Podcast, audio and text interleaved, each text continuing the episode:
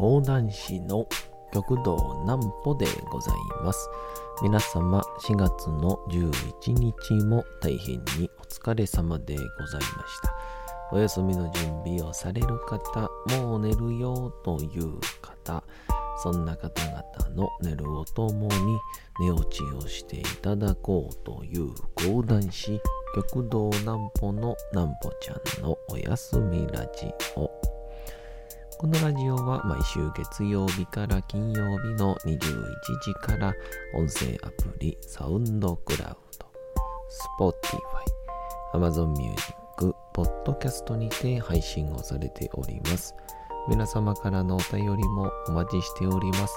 お便りは極道南歩公式ホームページのおやすみラジオ特設ページから送ることができます。内容は何でも結構です。ねえねえ聞いてよなんぽちゃんから始まる皆様の日々の出来事や思っていることなどを送ってください。ご希望の方にはなんぽちゃんグッズプレゼントいたしますので、住所、お名前お忘れなくと。えー、いうことで、あのー、先週から、えー日曜日にかけまして、阪神百貨店の、えーね、えー植栽テラスというですね、1階の、まあ、イベント改装みたいな感じなんですけど、で、そこで、えーまあ、今回阪神百貨店がリニューアルグランドオープンということで、まあ、それに合わせた感じで、いろんなこうトークショーを行っていくんですけど、その中でもう非常に、えーいろんな面白い方と、えートークをさせていただいたんですけども、えーちょっとあー度肝を抜かれるようなエピソードだらけでしたので時間のある限りの、えーお裾分けでございます。なんぽちゃんの明日は何の日？ということで明日が4月の12日でございますね。まあ4月もあっちゅうまで10日が過ぎてしまいましたけど。さて何の日でございましょう。東京大学創立。1877年4月の12日に東京海星学校。東京医学校が併合をして新たに東京大学が開設をされました。その後名称が帝国大学に変わりその後東京帝国大学東京帝国大学と名称が変わるも1947年には再び東京大学に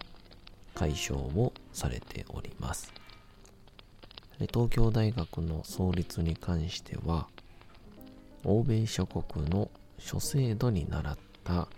日本初の近代的な大学であることが念頭に置かれ1877年4月の12日の創立時には法学部理学部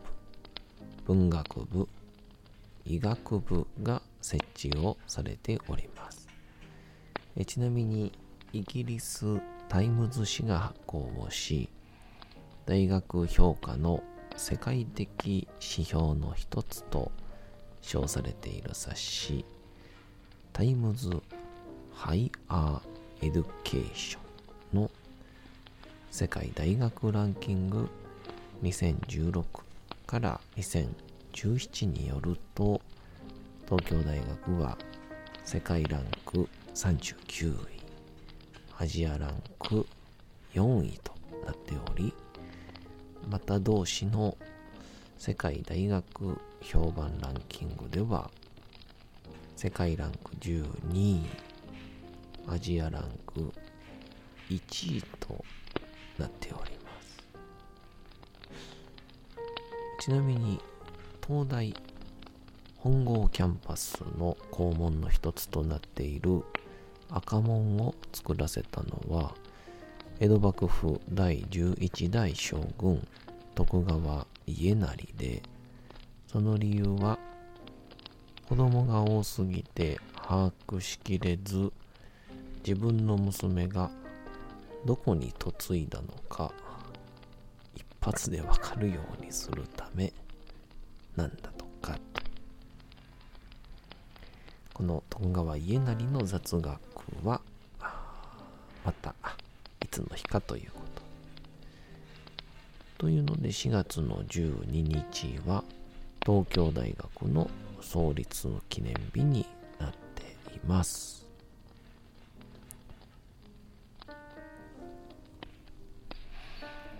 ということで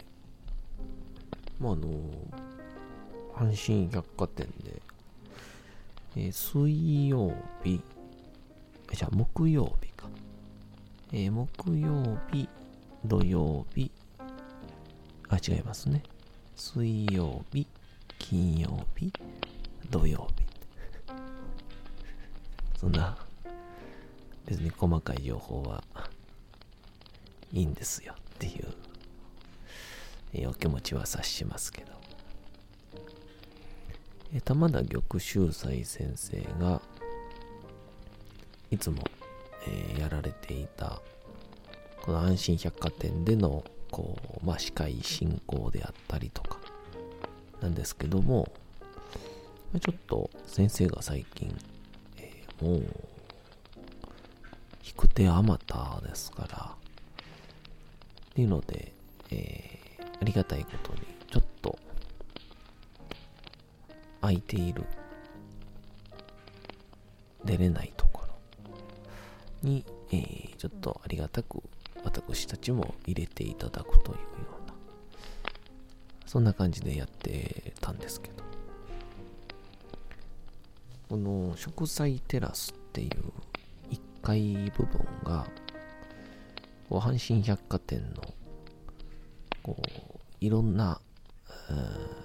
食はもちろん物販してるんですけどこう企画みたいな感じにしてこうただの物産展なんじゃなくてこうその食についてそれの業界を牽引している人であったりとか愛してやまない人たちをお呼びしてその方々にいろんな話を聞いてでまあ興味を持ったりとか魅力が伝わった上で購入をしていただくというような、えそのようなイベントに、えなっているんですね。で、今回はその毎週、毎週やるイベントなので、えー、8月末ぐらいまでも、もうすでに全部スケジュールが決まってるのかな確か。それに合わせてそれまでのいろんなイベントのプレゼンターに集まっていただいて、えー、みんなに魅力を語ってもらおうというそんな企画なんですけど。でいろんな方が来てえー、えー、醤油を木だるで作っている醤油職人であったりとか、えー、フードライターで、あの、手土産とかに非常にこう、特化した方であったりとか、あとは、フルーツ研究家っていうような人が来られて、まあこう、どの方もですね、もうめちゃくちゃに詳しいので、正直ちょっともう全部語ってたら、えー、今週1週間のこのフリートークの部分は、えー、全部埋まってしまいそうなぐらい。盛りだくさんで。まあその中でも非常に僕がこう印象に残ったのは、まあ、皆さん残ったんですけどあのフルーツ研究家中野瑞希さんっていう方で。でこの方すげえのがえー、2008年かな？か9年からえー、果物と、あとは、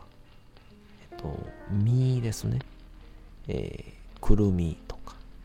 ああいう、まあ、えー、山椒、胡椒とか、実のやつだけをしか摂取しない。もう、いわば、大枠で言ったら、もう、果物しか食べませんっていう人なんですね。で、あのー、この方、手がですね、あのー、まあ、き、木なんですよ。あのー、ンキ職人やってるとか、そんなんじゃなくて、あの、よく、ばあちゃんとかに、あの、みかん食べ過ぎたら、足の裏黄色なのでって言われたことあると思うんですけど、それと一緒で、だかそれで、あれ迷信やと思ってたら、ほんまで、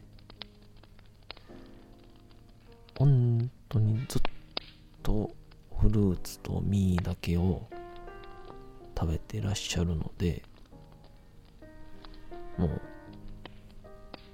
手がね、真っ黄きなんですよ。まあ、みかんの、えー、黄色みらしいんですけど、で、まあまあ、いろんな話を聞きながら、まあ、なんでそんなことをやってるんですかって聞いたら、まあ、あの、もともと京都大学を出て、えー、東京大学で教授をしてらっしゃったらしいんですけど、で、その時に、ま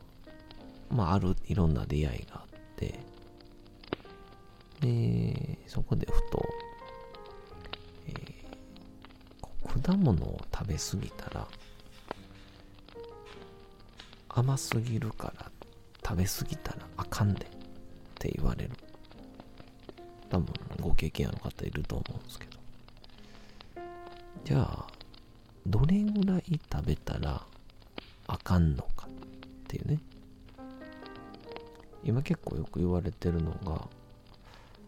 1日にフルーツを摂取する、えー、推奨されてる量が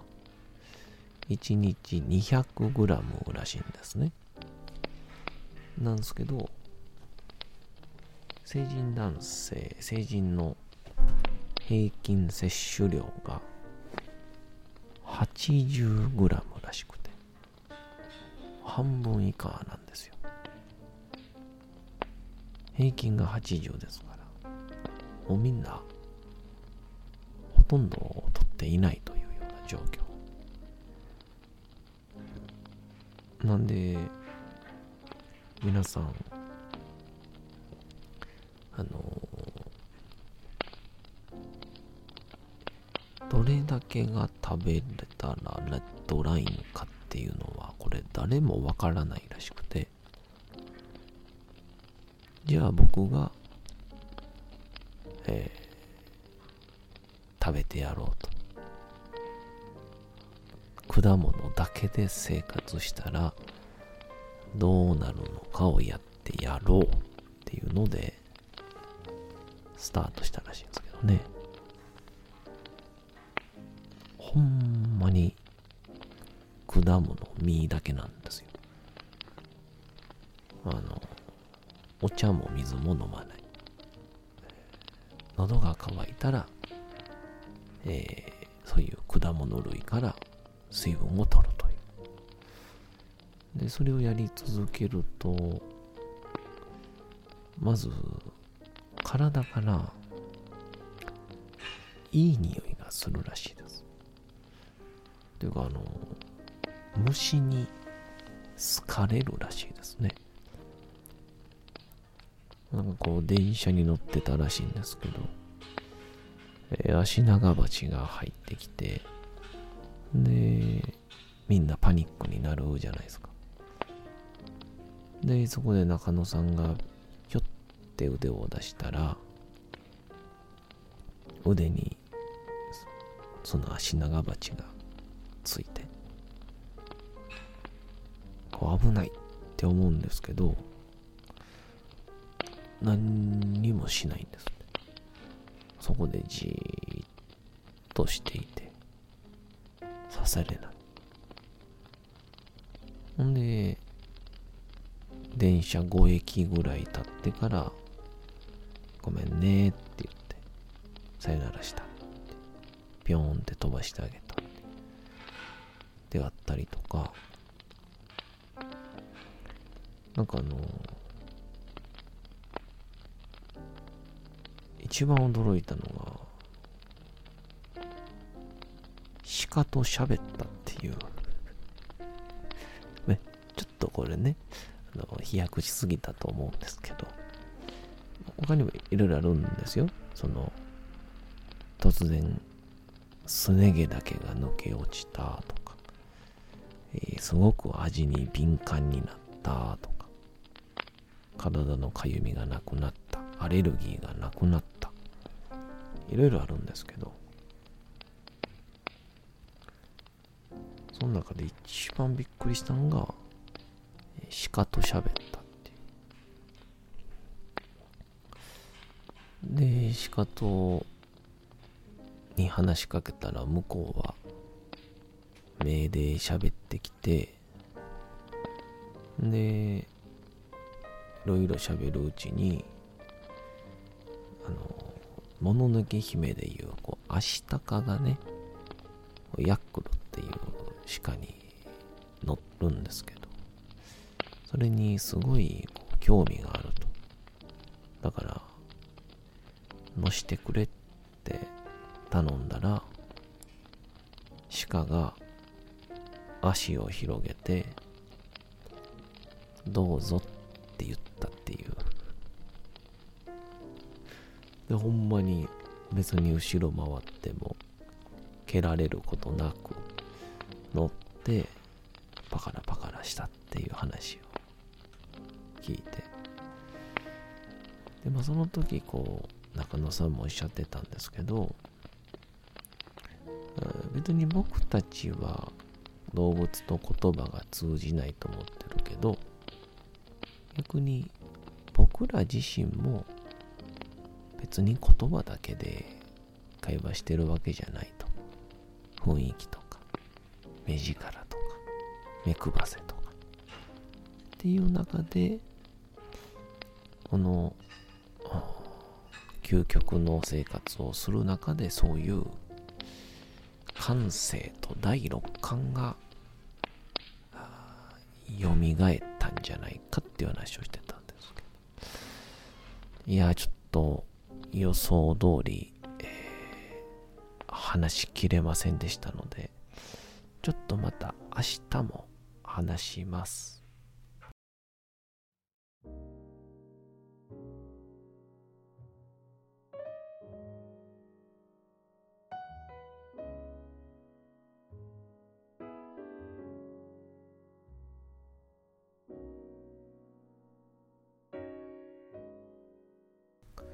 さて、時刻はうとうと朗読会の時間となりました。皆様、小さい頃眠れなかった時に、お父さん、お母さん、おじいちゃん、おばあちゃん、お世話になっている方に本を読んでもらった思い出はないでしょうか。なかなか眠れないという方のお力に寝落ちをしていただければと、毎日様々な物語、小説をお届けしております。さて、本日もお読みしますのは、小説の吉田松陰でございます。まこの直感第6巻っていうのは、えー、ま専門家によると、こういう今の時代になればなるほど減っていくそうです。えですから、ちょっとだけでもなんかこう自然と触れる時間を増やしてみてはいかがでしょう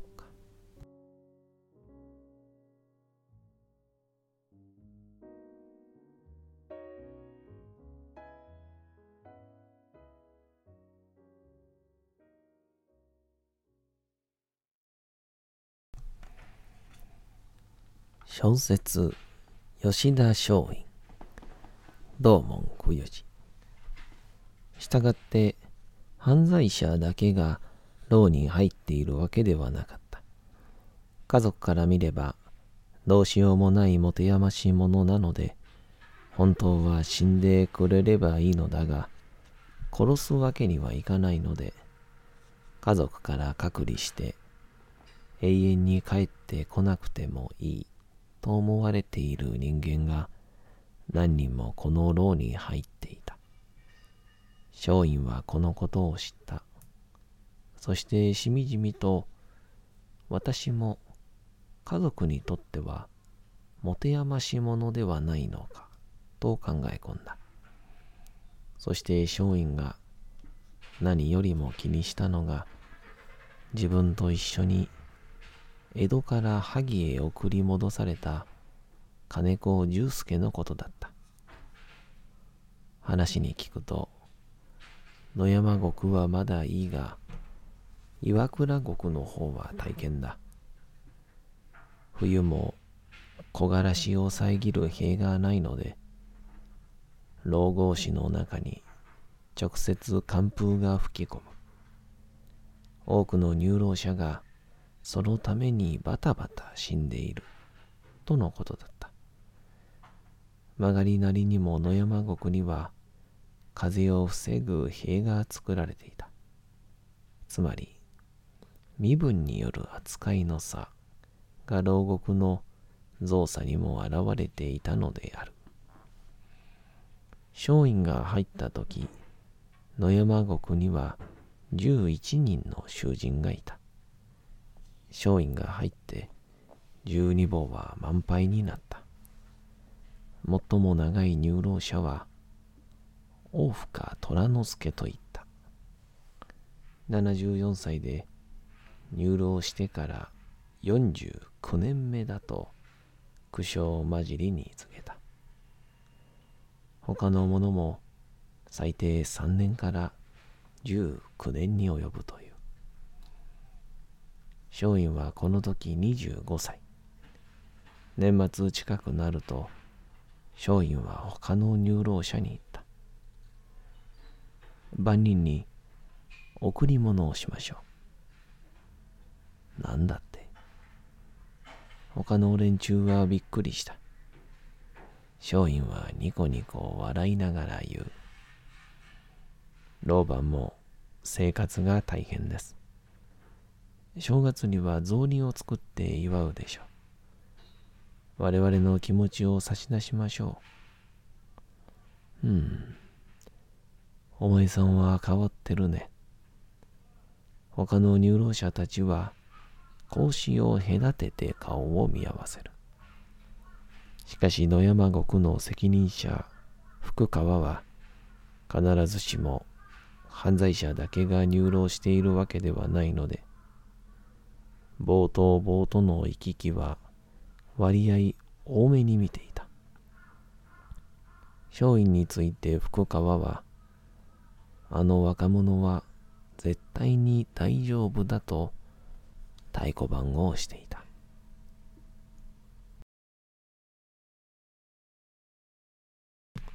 さて本日もお送りしてきましたなんぽちゃんのおやすみラジオというわけでございましてて4月の11日も大変にお疲れ様でございました。明日も皆さん街のどこかでともどもに頑張って夜にまたお会いをいたしましょう。なんぽちゃんのおやすみラジオでございました。それでは皆さんおやすみなさい。すやすやすやーん。